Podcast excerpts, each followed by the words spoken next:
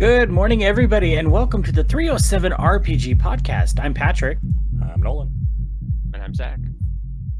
Fellas, what is new in your world? Nolan, let's start with you. Tell me something exciting because I've done nothing. Uh, nothing exciting, just more of the usual World of Warcraft, Elder Scrolls Online. Watched a lot of Netflix. Family's out of town, so got caught up on all the cartoon series I need to get caught up on. Got all my zombie movies watch some random movie as I was in the rabbit hole. Um, yeah, that's that's pretty much it. Okay, okay, Zach, how about you? Tell me something exciting. Come on now. Ooh, something exciting. Uh, I did not like the choices I made in Mass Effect One. So after 12 hours of playing, I just restarted. Oh no! What what's that? What was the thought process like for that? You're like 12 hours in. I, and I'm Like- gonna. Re- do you do you feel like you I- just wasted 12 hours? No, It's Mass Effect. You don't waste No. time in Mass Effect. That's was hilarious like- because I no longer want to play as a male Shepard. I'm going to start over as female Shepard. That was my thought. Okay. process. fair enough. Yeah, Aiden has been playing Mass Effect as well, and he he just loves it. So So good. It's one of the best voice acted games I've ever seen. that's awesome. And I usually it it's one of those things of like the you can tell like I don't know, both male shep and fem shep, right? Are Mhm. phenomenal. Like usually you get like one good one, you're like, okay, this is clearly canon or whatever, but they are both so good. Yeah. Like it. It might be the best voice acted. thing Cool. Well, voice actors did. I've I've never messed with Mass Effect ever. Period. And you should. I, well, we'll see. it's it's I, gotta find the time. No, I Yeah. if you get a chance, I mean with the legendary edition being out, uh it's yeah, well done, great story. It's got to be what top three RPGs all time. I think it's the best Western RPG ever made. Like, I don't think anything else is even close because it's three games and they get to pretend that you have to judge it as one. Yeah, I could see that, and they they scale to get even better as you play through. Gosh, yeah, that's that's probably a topic for another time. Now I'm having all kinds of Yeah. Bioware because it, it could just be Bioware's just that good. That's fair. That's fair. Well, I have done very little gaming this week. I did get a chance to play World of Warcraft yesterday. I woke up very early, um, needed to write a paper for a class I'm in, wrote the damn paper. I was like, I'm just gonna fucking do it. And then I was like, well, now I have a few a few minutes. Let me play some World of Warcraft for a little bit. So I did that briefly. It's the first time I've been on WoW for a couple of weeks, but uh, it's always fun to hop in and visit with my friend Mary and uh, just play a little bit. We just did some dailies, nothing, nothing major. Uh, I did, and I was going to talk to you guys about this because I think this is kind of neat. So I was invited to join the local uh, Civic Theater Guild to be a member of their board, and you would think, as much time as I don't have, that I would probably turn this down. But no, I didn't because I can always squeeze something else into my day, right? Yeah, you're not busy So I joined. Yeah, no, not at all. so I ended up joining the board and chatting with them. Have you guys, have either of you ever been in the Carriage House Theater? yes. I've been in there, yes. It's a pretty neat. I mean, it's small. It's a very intimate space, but it's pretty neat. And I'm sitting there checking it out, right? And I'm just looking around and just observing different things. And I thought, you know, this would be really because it is small. This would be a really neat place to do a D&D live. So I chatted with the president of the board and another board member who have both asked me to come and run D&D games for them. And I said, "What do you guys think of actually hosting a D&D live event?" And I said, "We can charge like $5 to come in and watch it. It would be an interactive game where you obviously you have the DM and, and the party. The party would be made up of people who are members of the theater guild who are actors and actresses and have expressed an interest in playing playing D&D. So as I'm talking to these two, another board member overhears me and she freaks the fuck out and comes running over. She's like, "Yes, yes, yes, yes, yes, yes, yes. We have to do this." And so we may be producing a D&D live um event this summer, which I'm going to need both of you because it's going to be co-sponsored by 307 RPG. That's cool. So, yeah, That's a, that's um super cool would- idea. we're not sure how many like it probably just be two hour episodes and we'll probably just do three and they're going to be like you can buy individual episodes for five bucks or for ten dollars you can come to all three and so we'll see how it goes um it's very much in the early stages but and then we talked about other she's so the board the, board president was like well could we do other games as well? I'm like yeah there's a ton of other games that we could look at. Uh, and things that lend itself to that style and that space would obviously be the they came from series where it is you know based on these movies and you are actors and actresses in the game. So we talked about that as well. So i don't know. I might be tapping the both of you to be a part of this too so Cool. Super cool schedule idea. cleared.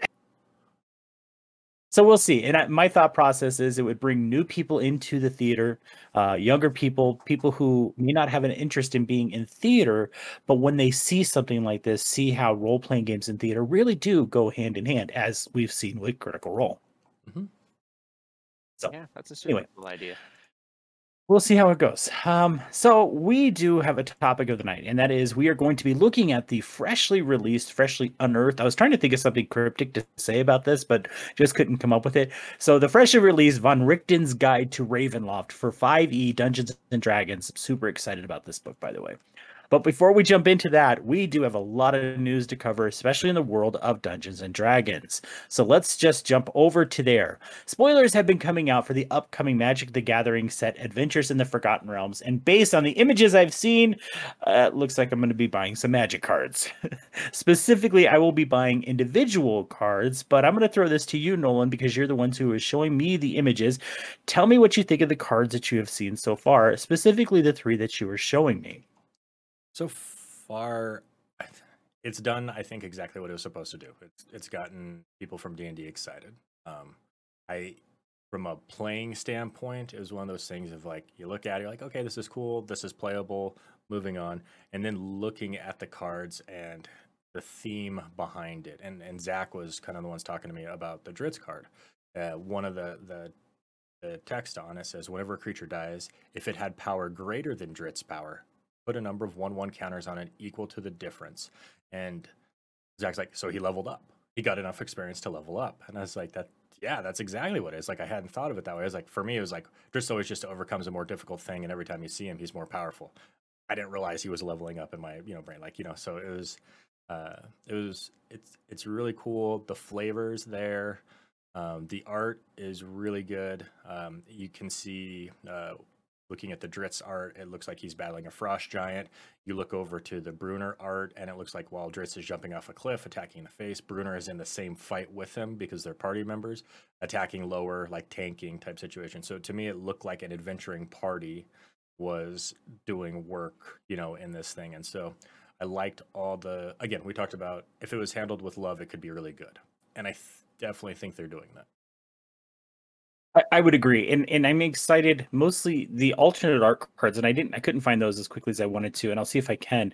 Um, those looked really good, but for me, it's not a matter of wanting to play Magic again. Although I love playing Magic, I just, I don't know, Magic has changed so much and how they're doing things now. I'm just not sure I'm into it as much as I used to. But these are cards that I will more than likely at least buy one ofs, and just to have in a collection. Just have the Forgotten Realms collection. Um, Zach, I know you're not much of a Magic player, and you only play when I force you to. so I've I am time. I just, I am curious, what were your thoughts on these? um, I mean, I thought they were really cool. Uh, the thing I think I'm most interested is that I'm wondering who was in charge at Wizards. That was like, no, we're not doing any of that. Everything Magic serves to funnel people who play D and D into or into Magic. That is what we are trying to do. And uh, maybe that person had a change of heart, or maybe that person is gone. But this seems like it's also designed to funnel people who might play Magic to play D and D and it makes sense. The brands are so similar. There's so much synergy between the two. They've already been doing magic stuff in D and D with the uh, uh, the Zendikar books and, and, you know things like that. Um, gosh, I can't remember um, the the the uh, Ravnica books. So we've Yeah. seen those books translate over to D&D and we can see that they translate well. So it makes sense to do that translation back into Magic and why not take this iconic thing, the Forgotten Realms that let's face it that seems to be what they want 5th edition to be and put it in into Magic. So it was really I'm stoked about that. Um I do think it's interesting that they chose to make Lolth, who is a goddess, a planeswalker, instead of letting letting her be a god. Um, so I was kind of surprised about that, but I will say, Does that As a planeswalker. or less powerful? um, it kind of makes her more powerful in as much as we can now see this character in other magic settings because it is a planeswalker. Uh, instead of just Oh. labeling it as a god, Lolth is now a planeswalker who can traverse the multiverse of, of magic. Um, I did think some Lolth costs three other and two black, right? Uh, and it says whenever a creature you control dies, put a loyalty counter on Lolth, the Spider Queen. Holy crap, that could be really, really big. Uh, for zero, you draw a card and you lose one life. Yep, that, that that's standard black, right? Minus three, create two two one black spider creature tokens with menace and reach. I love that. Um, quick little f- creatures that are going to take out that big f- flying dragon that's coming overhead as long as it doesn't have trample. And then eight. No, yes, Zach. So she can use one of her abilities to summon two creatures, right? And then if those creatures die, she would just get two loyalty tokens back. Okay. So it's a net loss of one. Isn't that sick? She's uh she expend she uses your prayers to summon creatures and then does what she wants and afterwards you praise her for her power. And it's so Lolth like, right? Mhm. It is Oh, so Lolth like. Like, um, so then the last her ultimate ability of minus eight, which again, you're summoning creatures, you're getting things back. So yeah, it, it works out. Um, you get an emblem with whenever an opponent is dealt combat damage by one or more creatures you control, if that player lost less than eight life this turn, they lose life equal to the difference. You're just th- this is a really powerful card. This is a really powerful card, and I think if you see things like like black white token decks, um, this is a, a card that that that could be really strong. Now, the big thing that with this card is that she's expensive. It's five mana, so she's not going to be online in normal circumstances until turn five. Yes, there's plenty of ways to get her out quicker than that, but let's face it, it's going to be a typical five mana cost creature. Um, either way, especially in Commander, I think you're going to see a lot of black decks that this is their commander, and they're going to be like black zombie token decks or or whatever, and you're going to see a commander, a, a, a Lolth just kicking people's ass. Yeah, I her like that she doesn't have a plus. I think that's cool because gods can't do anything on your own. You need people to worship you. And I like that kind of theme but That makes sense. it's yeah, So- I, I think they did a good job with that. Her ultimate turns all the damage dealt to one person. Her minimum becomes eight damage. Yeah, so if you So, attack uh, with three says- one ones and one of them sneaks through, it's minimum of eight. They took eight damage. So it, it's a Isn't it's a sick? game ending. Okay, it is because don't don't you start with twenty life? You do absolutely, But then, A- like, and three makes it even worse is like um, these creatures have menace. These spiders, they have menace, so they have to be blocked by two or more creatures. Right? Am I Oh. am I remembering menace correctly, Nolan? That seems right to me. Here, I'm the goddamn judge, and I can't remember. Um, so yeah, so they have to be blocked by multiple creatures. So if they're not, so uh, you know, on turn five, you get that out. Maybe you did a board wipe or something, so where now you're having to reset the board. You have Lolth in play. She's cranking out spiders. She's attacking. The other person doesn't have their their their you know their board state back online, and you're getting hit for eight by a goddamn little creature. Yeah, guaranteed. Yeah, And The I other think- thing- I was gonna say, I think all of them too so far have been good, right? We looked at a, we saw the Tiamat one, we were all pretty impressed with. We saw the Vorpal sword, the flavor was there. Um, Yeah. yeah, the, it's it's cool. It really is. I wouldn't mind. It would be interesting to play a uh, Forgotten Realms limited tournament or something. You know what I mean? Like just something there. Yeah. Like Well, it- coming out, if I'm not mistaken, there will be Forgotten Realms based commander decks.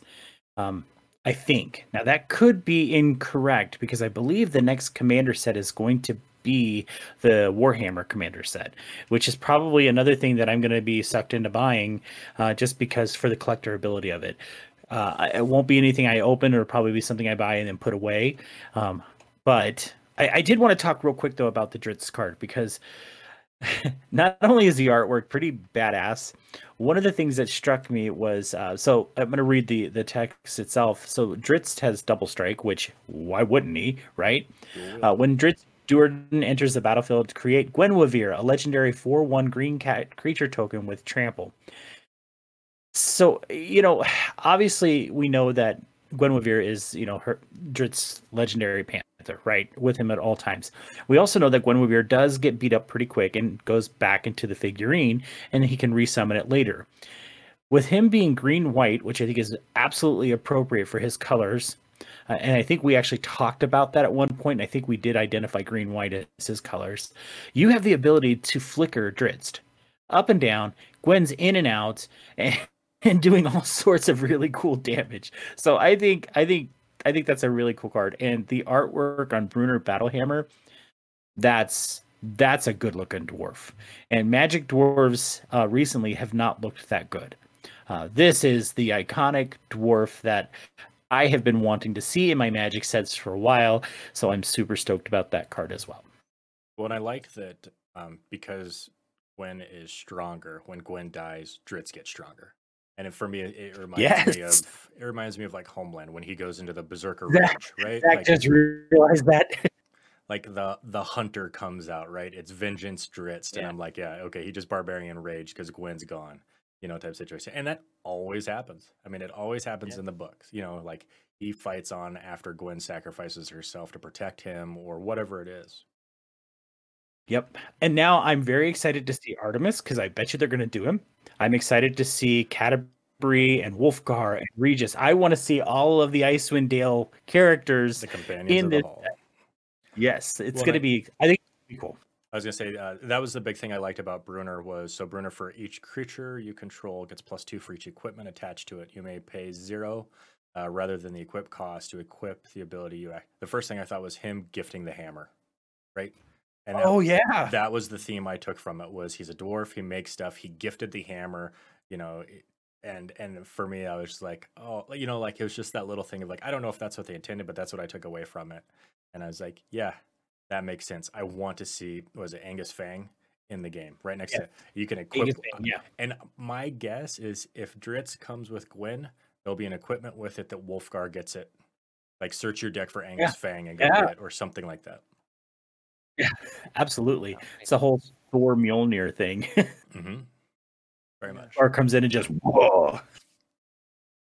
That's cool. No, I dig that. That that I didn't even catch that, Nolan. So good, good, good, good catch on that. So that set does come out in uh, July sixteenth. No, July twenty third. Yeah, yeah, July twenty third. So, so yeah, we're coming up on it very quick. So I am looking forward to that. Again, I don't know that I'm going to be buying a whole lot of it so much as I will be buying singles. Uh, that that is something I I will want to purchase. I may may do some pre-order. At least I might order uh, pre-order Bruenor just to guarantee that I get one, and then slowly pick up the others. Because again, I just love the Bruenor card. All right, so let's move on because we have actually a lot of D and D news to cover this week. Um, last week, a video was released titled "Sleep Sound: uh, The Legend of Drizzt." A four-minute, oh my gosh, my dogs are going crazy. Um, a four-minute animated short narrated by Benedict Cumberbatch.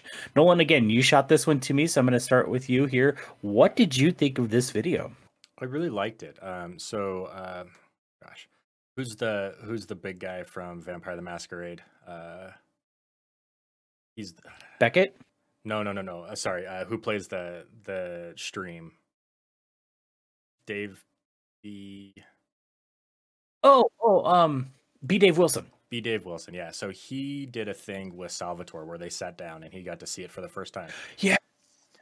It, it's it's worth a watch. It was very interesting to see them talk about it and what. And so I guess the story behind this was is Wizards approached uh, Salvatore and said, "Hey, we want you to do a, a drow lullaby for Drizzt. What? That okay. And like, well, this is what we're gonna do to get ready for this and this and this. We want you to do that. Oh, and by the way, we have Benedict Cumberbatch that's going to do the voiceover. And he's just like, okay. So he got to watch it for the first time with them there and just seeing him get emotional about it and stuff like that. And he's like, that's that's awesome. That's you. He goes, that's not me. That's Wizards. That's that's that's not what I put. That's you know really good. And it was great. It was uh, it was interesting seeing a very quick story of Drizzt, right? Like it gets you up to speed on what's happening through this little lullaby of basically everything that they do is to supplant this fear of that you need us, you need us, you need it. And it really tied into what they're going to do next. I, I really like the direction they're going to go, but that's kind of a different topic. But yeah, I, I liked it. I thought it was beautiful. Zach, did you get a chance to watch it? I did. Your and looking thoughts? into it, like I thought, I thought it was really great. But again, my question is, who was at Wizards that was like, no, we're not using our past stuff. If it can't be commoditized to sell a fifth edition book, we're not doing it. And now it's like, and now you've got Baldur's Gate 3 coming out. You've got some sort of animated. This is obvious some long term. Yeah, like they've really shifted yeah. focus right now towards A- a- letting and again, out I, I'm just. I, I I really think it just makes sense to make these two products go hand in hand. Magic and and and D and D make sense to be together. And what better way to create trading cards of D and D than throw them into Magic?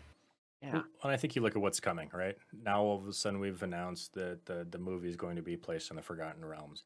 You've got a video game uh, remake of Baldur's Gate coming out that's in Forgotten Realms and Drizzt. Uh, you've got the card series. I think you just kind of look at what's going on, right? And we it's been a while since we've had high fantasy style movie, right? Like that's that's been a gap that's been missing. We're we're past the Lord of the Rings years. We're past you know that kind of stuff. We've gone through the zombie phase. Um, We're forgetting about the Warcraft movie. We're just saying it doesn't exist. there's a long time ago though at this point right and i think I that guess it was. Yeah.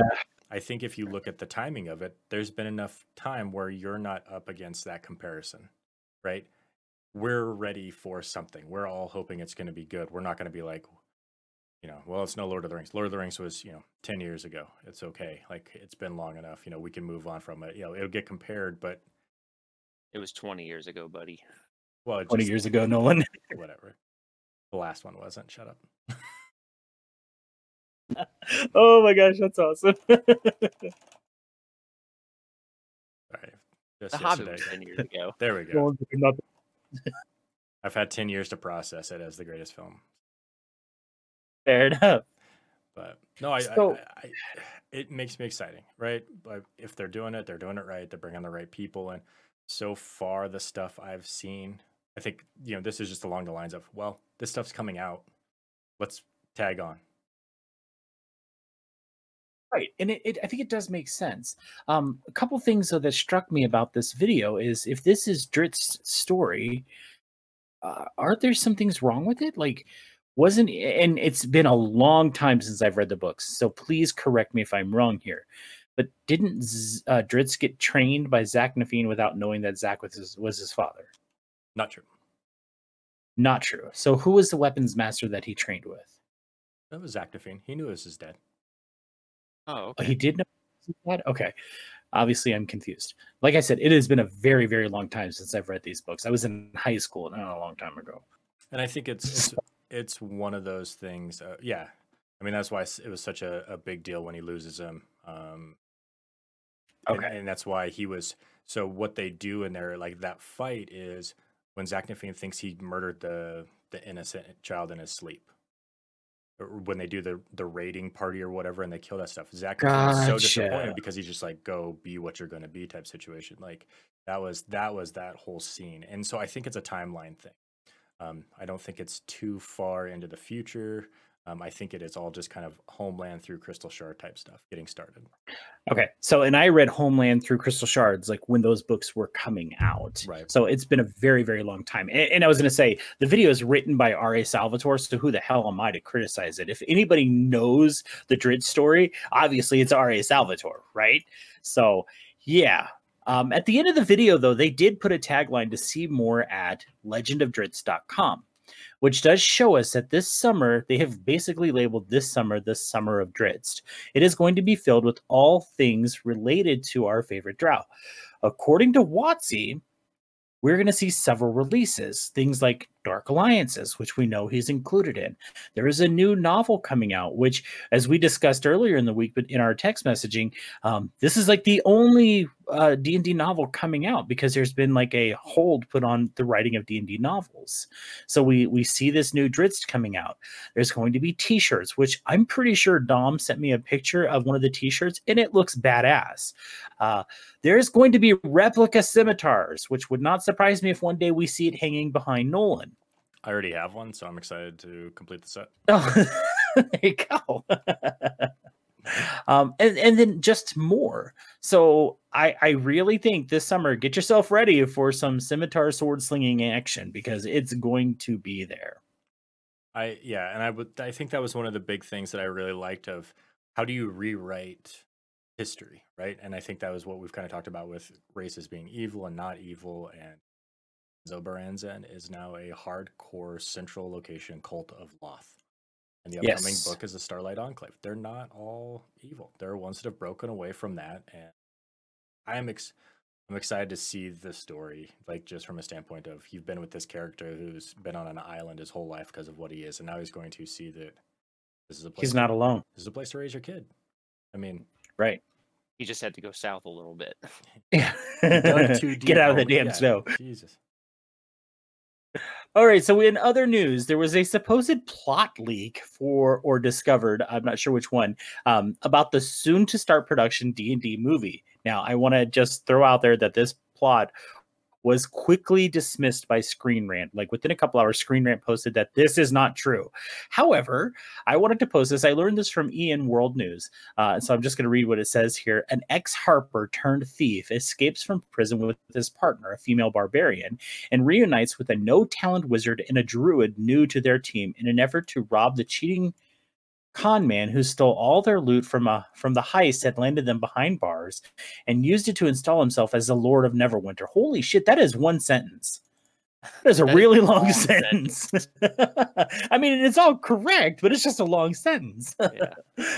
only the traitor is uh, only the traitor is allied with a powerful red wizard so obviously red wizard's a thay there who has something far more sinister in store being directed by jonathan goldstein and john francis daly and starring chris pine and michelle rodriguez again screen rant already came out within a couple of hours of this and said that this is not true i have no idea where this came from um, but it doesn't sound terrible Sounds like a good adventure I'm like, to me. okay, sounds fun. Let's do this. So, yeah, and we know that the D and D live action television series is in production. We know we have other things brewing for D and D. I do think we're going to see a lot this summer, and it's going to be fun to see how it pans out. All right, Not let's to- move on. not- oh, go ahead. So I, I made the mistake of looking at the store for what they have, and I was like, "Oh, WizKids has a thing for Drizzt. Why is it fifteen hundred dollars?" And then I read full size Drizzt foam statue. Holy shit! Probably won't see a full size Drizzt statue back here. You- I mean, I noticed that you said probably, so it wasn't a guarantee that it won't happen. I'm super curious now. I do want to see one at some point. if Nolan gets that big fat GM bonus, he's like, "Hey, look!" Stands five foot seven. oh my goodness! Could you imagine that showing up in a box at your door? No, I couldn't. what is this? A sex doll? No. Yes. That's less embarrassing. That's none of your business. All right. Sorry. Okay. oh, it's That's terrible. All right, let's jump over to Onyx Path. Not a whole lot of news to cover here. Onyx Path is gearing up for their virtual convention, Onyx PathCon. This is something that they did last year during the COVID quarantine, and it was fairly successful. Quite a few people did attend and check things out. The virtual convention will feature live play of Onyx Path games, panels, and more. And of course, I would wager they're going to be doing giveaways, which is how I ended up scoring the two uh, Scion books was at Onyx Path's virtual con last year. I do plan on attending this just to check out and see what they have going on. I won't sit here all day long and do it, but I will be checking out, you know, throughout the day. One of the things that I am in, uh, wow, one of the things that I am interested in learning about is the announcement of the third installment in the They Came From series, which Onyx Path said they will be revealing at the con. So we do have They Came From Beneath the Sea and They Came From Beyond the Grave. Uh, I know I have joked with Matthew Dawkins about They Came From Outer Space or something like that, and they he said something about they had to be careful with how they worded it. Mm-hmm. So who knows? Um, considering what they do and how you know what they're basing these they came from games on would not be surprised to see if it's something space related. Uh, we'll see uh, I did see, I didn't see any real other news from Onyx Path. I did see that the V5 uh, uh, supplement Children of the Blood was released for POD option on DriveThruRPG this past Wednesday. Uh, this is a supplement that came about because of the very successful Kickstarter for Cults of the Blood Gods. There is a link in the show notes if you would like to purchase that book. Um, I did go ahead and purchase it because I have looked through the PDF and it looks freaking amazing. Uh, over at Chaosium, they announced the release of Sisterhood, Dark Tales and Secret Histories, an e-publication for Call of Cthulhu. Uh, just going to read the uh, description here real quick, and then we're going to jump over to our topic. Uh, in churches and convents and other religious communities, sisterhood takes many forms, forged and tested by such mundane threats as disease and despair, but also by terrors both spiritual and existential. Satan's subtle minions and the cosmic nightmare of the Cthulhu mythos. Sisterhood Dark Tales and Secret Histories presents 16 horror stories by some of the genre's leading female voices. Their settings range around the globe and across the centuries, from 6th century Ireland to 17th century Virginia to Indonesia in the recent past. So that is available on um, Chaosium's website. I think it has a price tag of like nine dollars.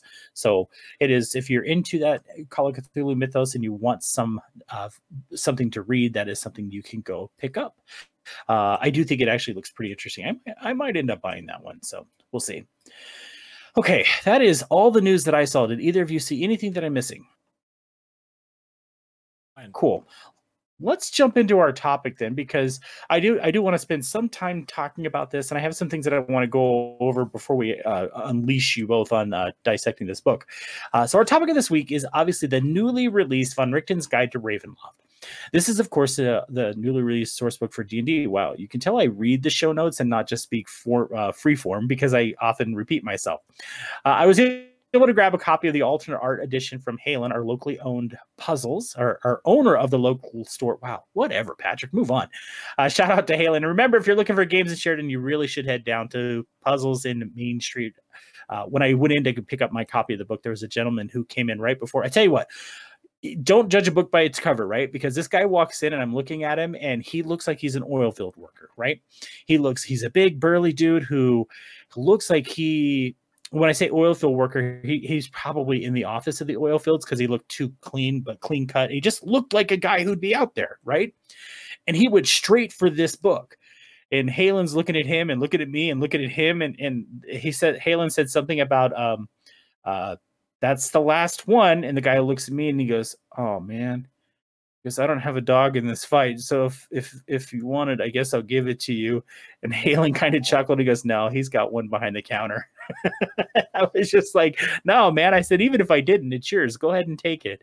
Uh, so he was he was pretty excited about it. Um, which I thought was great. I actually ended up telling him about the show. So I didn't get your name, but if you're listening and you end up following our show, hey, shout out. I'm glad you got your copy of the book. Uh, so I thought it was great. Uh, let's chat about who Von Richten is before we dive into this book. Uh, Rudolf von Richten is a vampire hunter who can travel through the mists of Ravenloft, which makes him a very unusual person because traveling through the mists typically was only something the Vistani could do. Um, and usually the Dreadlords could not because they were stuck on their planes. But Von Richten is able to tra- traverse the mists and go from Dreadplane to Dreadplane. His primary target, the object of his ire, is Strahd of Barovia. Um, in fact, I don't know if you guys knew this, but Von Richten is in Curse of Strahd. He is portrayed he is portraying the half elf bard Rictavio and resided in the Blue Water Inn in Vallaki, which you guys were in Vallaki quite a bit. We Von Richten is not new.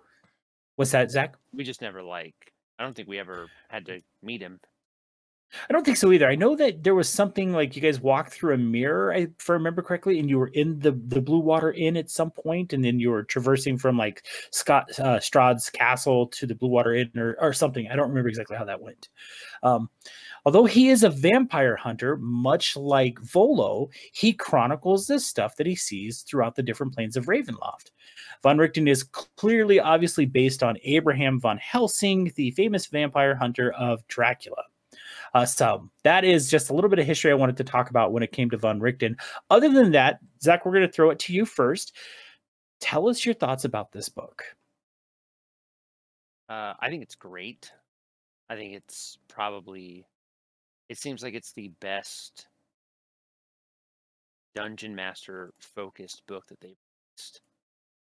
Just like Player's Guide to Eberron and the Magic the Gathering books are supposed to be for DMs, but they really aren't.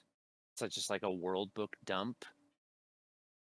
Like once you get to the actual Dreadlords and the Dreadlands, it's just all for the DM.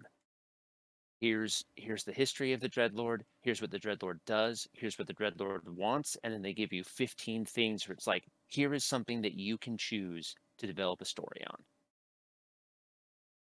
Yeah, absolutely. Nolan, your initial thoughts? Kind of the same thing. Uh, I like I like the darker side of it. I thought they did a good job of just kind of the opening and the introductions of talking about what it is, why it is, uh, keeping the things in balance, um, and and again reminding you to focus on fun while using it. uh, but I did. Uh, I think from a player standpoint, some of the stuff there, I really liked the dark gifts, dark bargains section, um, and I, I, think the backgrounds were really cool. Uh, of course, coming right off of watching the new season of Castlevania, uh, was all kinds of inspired of like, hey, this is how I'm going to make one of these guys. Um, the subclasses are good, but yeah, I really like the dark gift section, and I think that would be something that if I was running something through here, that would be kind of the thing of like, well, do you want a little extra power? Here we go. You know, you're up against a pretty big bad guy, and whoever the overlord is just kind of keeps feeding them these little gifts to just ruin their day in the long run. Seeing how many people will grasp a power to overcome, you know. The... Yeah. So I have one complaint about this book. Mm-hmm. In in this is it's a, like a knife in the heart for me. So, so we have the domains of Ravenloft, chapter three. Chapter three does a fantastic job of breaking down each of the dead plane or dread planes, right? Uh, to the point where there were some dread planes that I didn't even know exist, or maybe I did and I just forgot, like Bluetspur, uh, where it's like the alien nightmare world. I was like, what the fuck is this? And you see like a mind flayer in the background or something. Uh, I thought that was really neat. Um, but there is a dread plane that is noticeably absent from this. Does anybody know what it is? Guessing it's your Dragonlance one.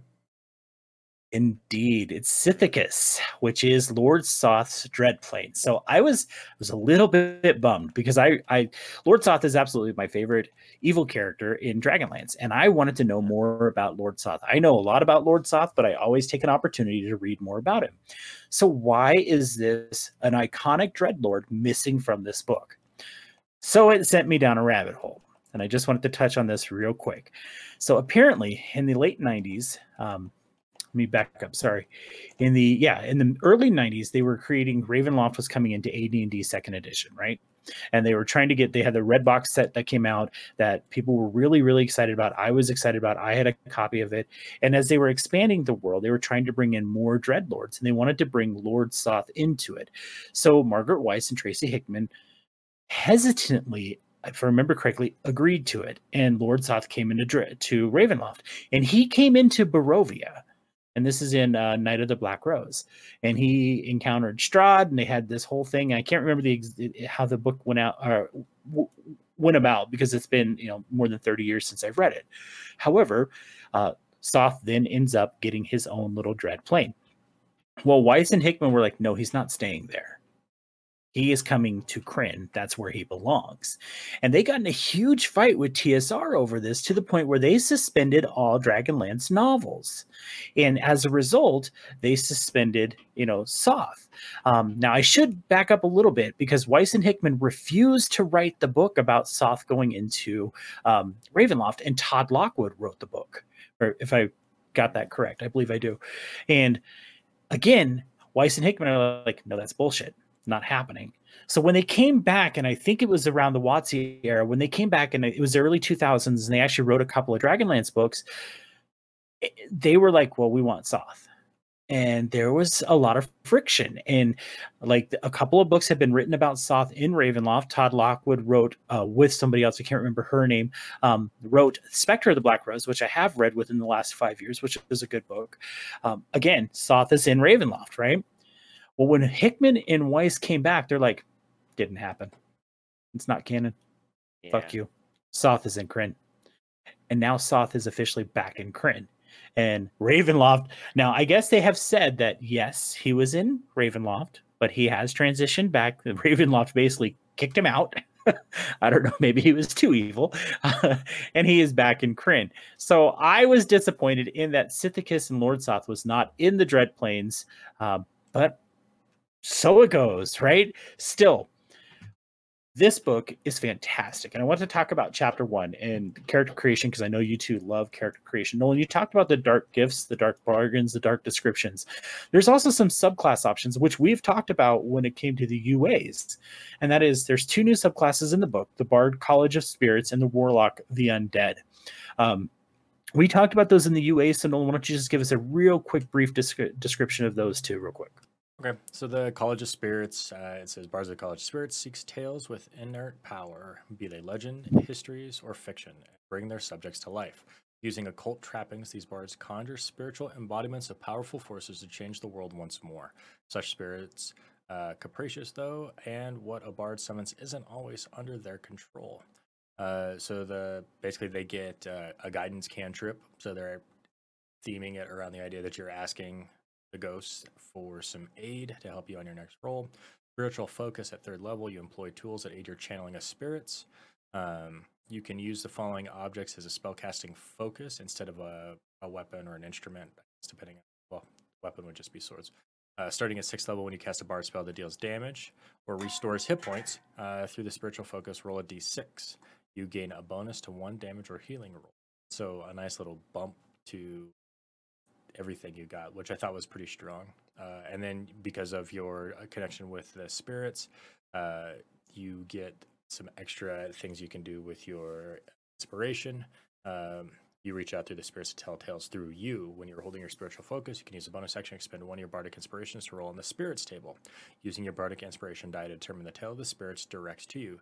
You retain the tale in your mind until you bestow the tale's effect um, when you finish a short or long rest. And so this is a great Tale of Story, whether it's Tale of the Dragon, Tale of the Brute, uh, Tale of the Phantom. Uh, the example here that I is Tale of the Avenger. For one minute, any creature that hits the target with a melee attack takes force damage equal to the roll of your Bardic Inspiration die. Your barbarians up there getting smacked around or use this tale told to you through the spirits and give them a bonus. So I like the theme of it. Uh, I like the idea that, again, more spirits, more spooky stuff. It really kind of clicks on that point where you're at. Then the warlock is a pact with the undead, and so at this point you have made a deal um, with something undead that's powerful. And, and the example they hear is beings of this type include the Demilich Acererak, the Vampire Tyrant uh, Kas, the Bloody Hand, the Githyanki Lich Queen, Vlaakith, the Dracolich Dragotha, the Undead Pharaoh Ankh-Ampat, Ankh, and the elusive Dark Lord Azalin Rex. So you're somebody that's transcended that realm of life to the undeath is giving up a little bit of their power to let you have a form of that. Their aspect feature is Form of the Dead. Uh, as a bonus action, you transform for a minute, and it gives you basically once on each of your turns when you hit a creature with an attack roll, you can make it frightened of you. You yourself become immune to frightened. You get a bonus to temporary hit points, just kind of that shell of unlife protecting you. Uh, you can do this equal to proficiency bonus, so we're continuing to see that uh, per long rest. so it scales with you as you level. And then it, your form of dread appears something along the lines of thing that gave you its power. So whether it is a skeletal hand, you know, from the lich, or your face changes to some Skeletor type shit, have fun with it. Go nuts. Um, six level undead feature. Your patron powers have a profound effect on your body and magic. You don't need to eat, drink, or breathe. You are tapping in so far that you are becoming undead ish yourself. In addition, once on each of your turns, when you hit a creature with an attack roll and damage roll against the creature, you can replace the damage type with necrotic damage. While you're using your form of dead, you can roll one additional damage die when determining the necrotic damage the target takes. Uh, 10th level, your connection to undeath and necrotic energy now saturates your body. You have resistance to necrotic damage. If you are transformed using your form of dead, you instead become immune to necrotic damage. In addition, when you'd be reduced to zero hit points, you can use your reaction to drop to one hit point instead, causing your body to erupt with deathly energy. Each creature your choice within 30 feet takes necrotic damage equal to 2d10 plus your warlock level. Then you gain one level of exhaustion. Once you use this reaction, you can't do so again until you finish 1d4 long rest. So now you're an undead plague bomb. Um, Yeah.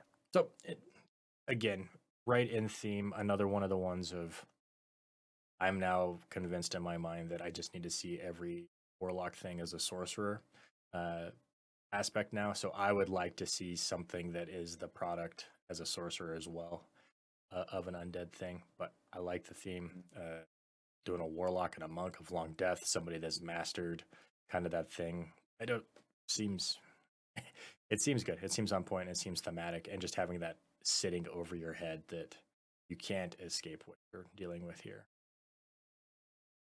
Zach, you had mentioned that you felt like that this book is really geared towards the DM and that you thought this is one of the better ones that they have done. And I know that chapter two talks about creating the domains of dread so you can create your own. And I just was wondering if you could go into a little bit more detail about what you mean by this book was definitely geared towards the DM and what what brought you to those conclusions. Well, I, I mean, how many chapters are there? Five. Uh, there's five, yeah. Five chapters, and one of those chapters can be used by players. You got four chapters, which are just determined to give DMs something to work with. And I like I don't I think you could ignore chapter two, which would be a mistake because it's the best chapter in this book. And like just go through chapter three, which is just the official canon domains of Ravenloft. And there's a ton of them Minus Sithicus. minus Sithicus. And they've all got adventure hooks. Like you don't even have to go to Barovia, Strahd's domain. Like you could ignore that one and there's still just a ton of things. But I think the best part that when you get down to the end, there's no like sample adventure where something happens. They give you four tables that you can roll on, and it's like, what does this Dreadlord want? Roll a d6. Okay, they are looking to recover their evil energies so they can finally escape. How are they going to do it? Roll a d6. Well, they got to kidnap a bunch of people. And so you can like I think it gives DMs a way to like make an adventure in this world. But they could also just make their own. And so Right. if you had oh, we Lost lost Zach.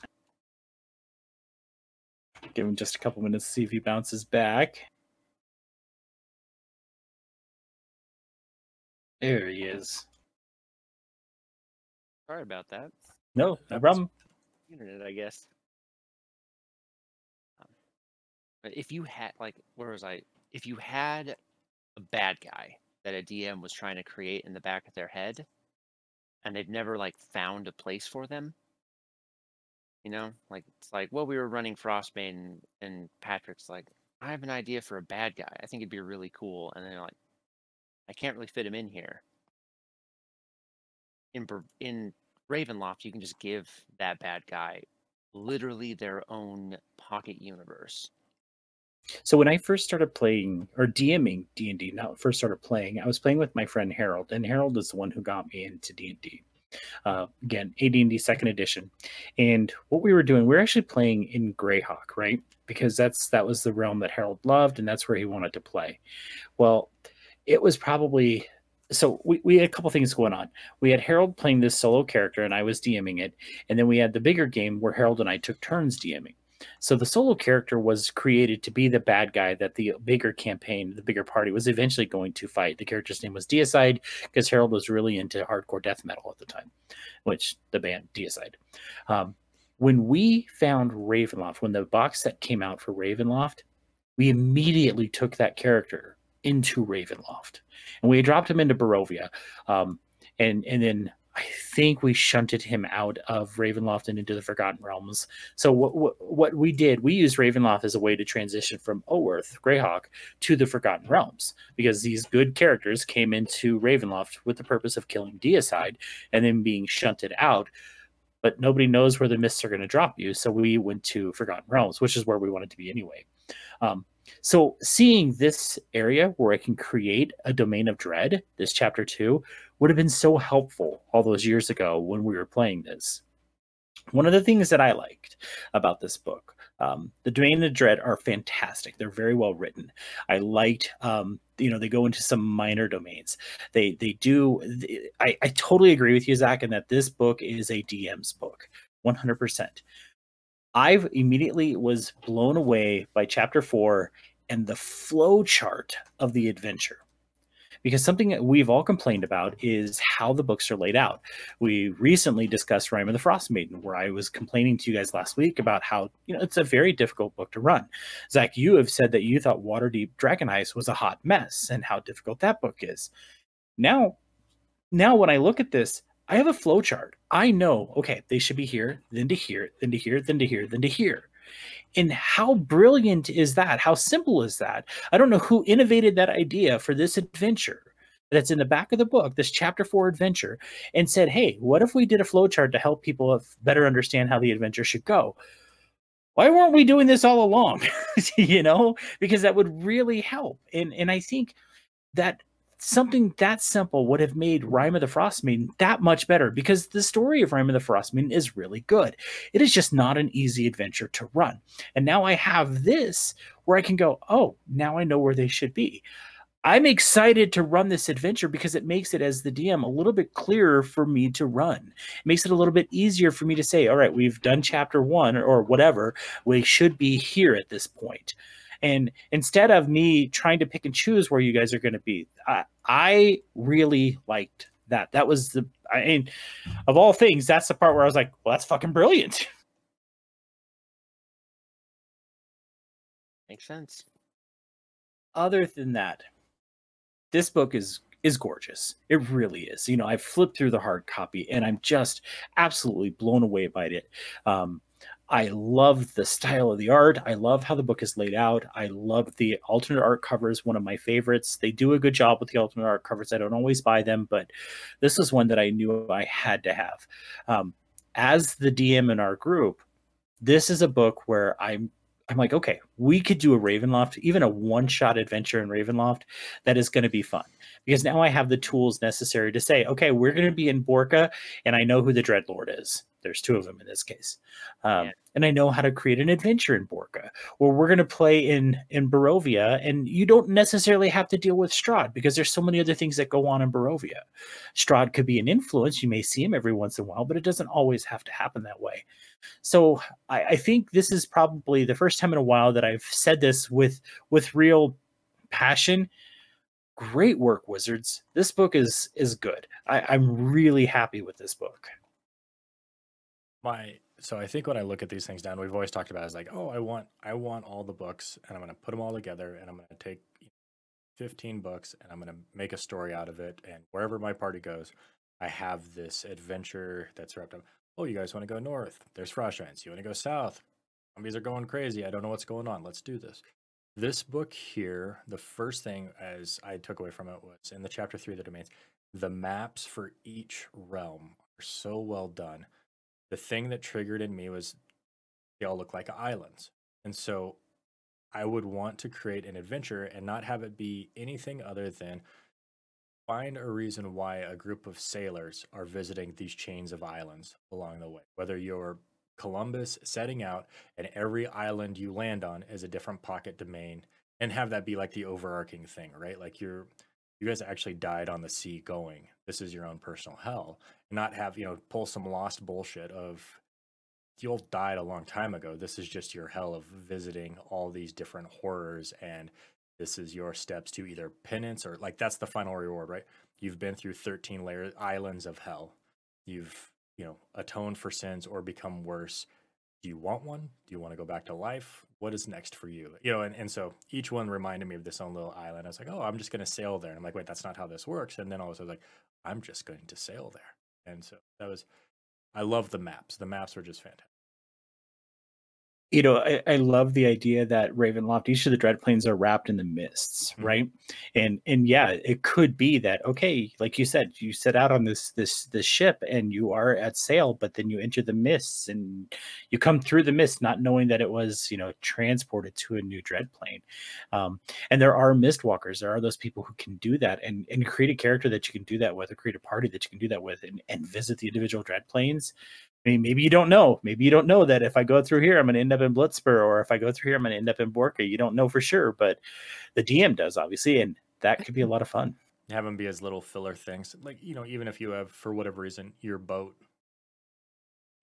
not your bolt you just work on it and it happens to be have the ability to travel the miss you know right. yeah and so if you get if you if you don't get on the boat before it leaves you're stuck in that dread plane until it comes back. Yeah or you keep trying to leave on anything but that boat because it's haunted or whatever and you keep ending up back on the shore you know or whatever. Right. I, I, I feel like that would be a good way just again like you said maybe you need a filler campaign. You know maybe you need a thing listen my story they got to be to level nine um, you know, they're only level seven. Guess what? You guys are on a merchant ship. You're on a wagon caravan, and just pick one of these islands and grab it and scare the hell out of your people and let them leave afterwards or whatever. And don't, you know, don't make them trapped yeah. in a personal hell. Just scare the shit out of your guys and let them go be level nine back in your own world, and away you go. They're all very well set up to hop in, do something, get out, or stay there and play for a long time. I mean, it gives you a lot of options does. What's what's the one that is constantly under zombie attack? I don't remember. I think it's Lamordia. Not No, no. Not trying to give spoilers, but there's a domain of dread that is always under zombie attack. The zombie horde is always coming to get you. Like that's that's just crazy. right. But like no one was saying, it's just like, well, you know, I know we're I know the party's supposed to be traveling to location B from location A, but you know what? Mist comes. You guys find yourself there's one walled city and the zombies are always coming. Right? You've got one month to prepare for a zombie invasion. And then when the zombie invasion is done, it's like, well, the mist wrap you up. That was a nice little side adventure. And now you guys are at location A. I think, like Nolan was saying, really there's good. a lot of well, I think like there's a lot of opportunities to just be like, yeah, you got lost in the mist, you got lost at sea, and you guys are gonna have to spend a month here, to, like just survive. Like I said, looking at the maps, like uh, Lamordia, just because I, I, pulled it up because that was the one you're talking about. For see, that very easily could be something of Rime of the Frost Maiden the ice, you see the steam engine. You know what I mean? Like, yeah. Do and I, th- I think that would be the fun side of things of like, okay, you guys arrive in this town, you know, whatever they're doing their thing. It's a normal town, and then all of a sudden, off in the distance, there's a steam engine going by, and your people have never seen a steam boat, you know, cruising down the river. Like, just have those little drops of like, I think this is part of our world. Like, what is happening? You know, and just leave those little breadcrumbs of. Um, my my guess is as far as not not having to deal with kinder vampires is probably a good thing for fifth edition right now. so that's my guess is why there was no Soth. I wanted to jump to chapter two real quick. Uh, Zach, you mentioned skip chapter two, uh, but then you also added, but it is like the best chapter. One of the things that I like that they brought into this is they're really trying to define what horror is and how to use horror in your games, right? So they talk about the different genres of horror, and body horror obviously is the losing control of your body and not being able to do something. Um, cosmic horror, dark fantasy, folk horror, ghost stories, gothic horror, and other horror genres. They really do a good job of breaking that down and helping us understand how to use the different type of horrors in our games. So that when you jump over to chapter four and it's a horror adventures, you know, it tells you, okay, here's how you prepare for horror. And then I really like the part that they say after the horror um, and they, they make it a point and this is actually a conversation that i just had with my son aiden who is preparing to run a, um, a, vampire the masquerade game with people who've never played it before and he's talking about the different types of things that he wants to introduce into the game and how to make sure people are okay so in the after the horror section the first line is it's always a good idea to check in with players at the end of a session but this remains especially true for adventures where tensions run high and stories can elicit strong emotional responses we have played games uh, the three of us have sat down together and played games where at the end of the game i've said to you all is everybody good because there's been some pretty intense sessions. There's been times where during a game, you guys get so intense with each other that I'm sitting there going, oh fuck, what's going on? Are they about to fist fight? And then I'll say, take a break, and then you all start laughing. And I'm like, what the hell? you know?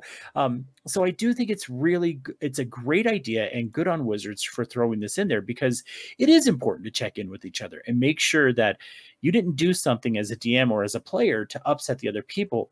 Or if you did, you can talk your way through it and make sure everybody is okay. So I thought that was really, really good. And I'm glad that they included that.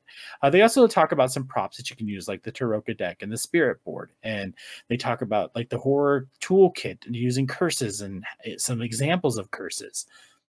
Again, I, I just go back to this is a very well done book. So we are we are really pushing time here, guys, and I kind of figured we might with this one. So I do want to get your final thoughts, and then I would like you each to score the book on a scale of one to ten. Uh, Zach, we're going to start with you on this one. So uh, give us your final thoughts on this book, and then score the book, and tell me if you think that this book is a must-have. My final thoughts. If if you did not want to buy an adventure module because you're the DM that wants to write their own stuff, you would still get every penny's worth out of this. If only for the fact that you can throw these locations into any game, but also just to be like, you have to build your own adventure, but this game gives you the tools to do that. If you're a player, I don't think you really need it. It's got three cool things in there for you. But if you're a dungeon master and you want to run a game that's scary, that's brutal, and that's horrifying, I think this I think it's a must have.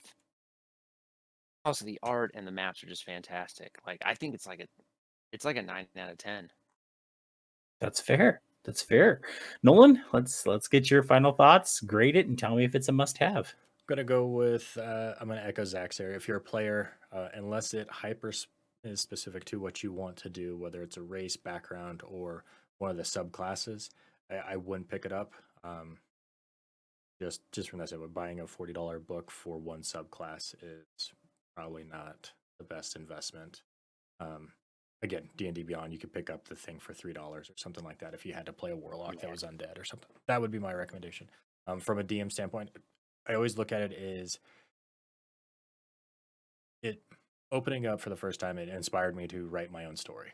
And for me, that's one of the things that that doesn't always happen when I grab these books. Sometimes I look at like, yeah, it's pretty, the art's there, you know, okay, and then I set it aside.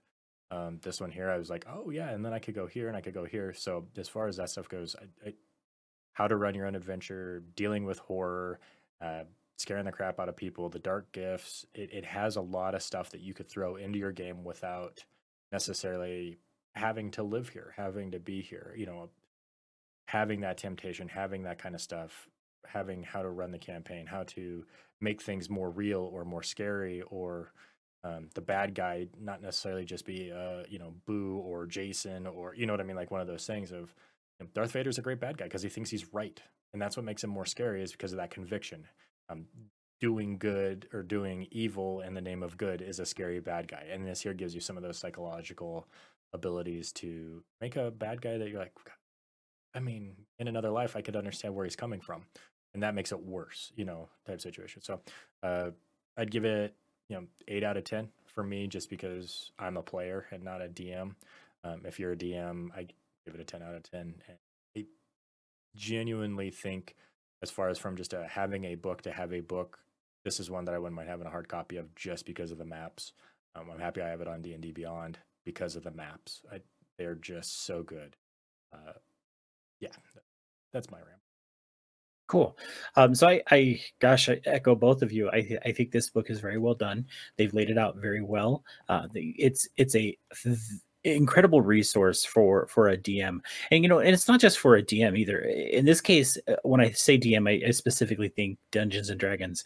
This is a great way to learn to run horror in any game that you play right?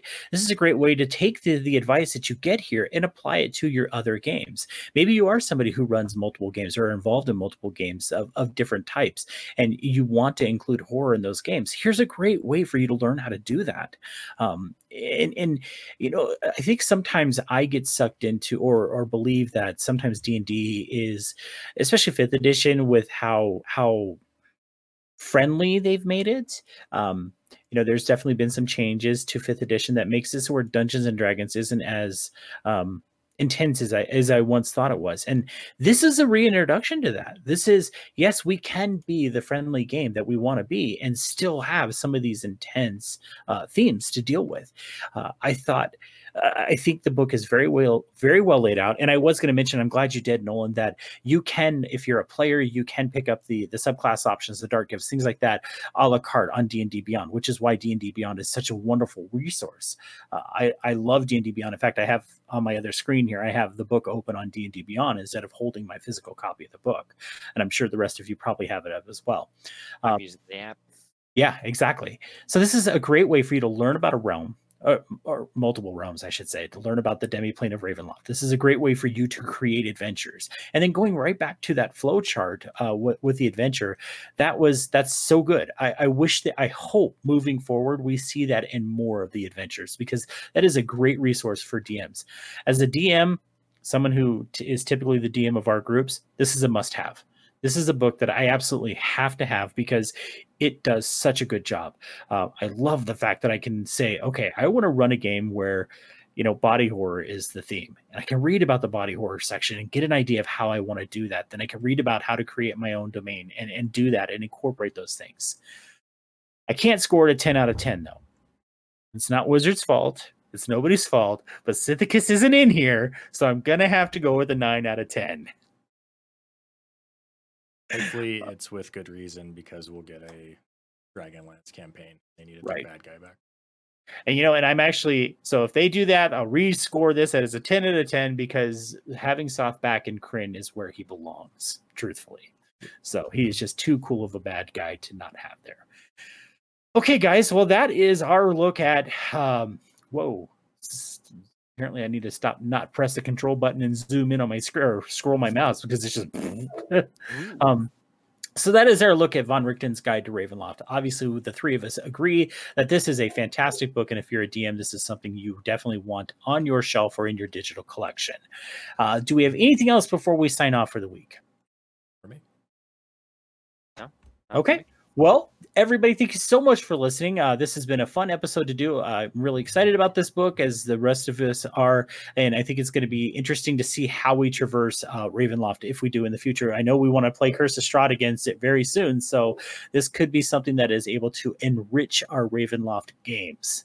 That is it for this week, folks. Thank you so much for joining us. Bye. Bye bye.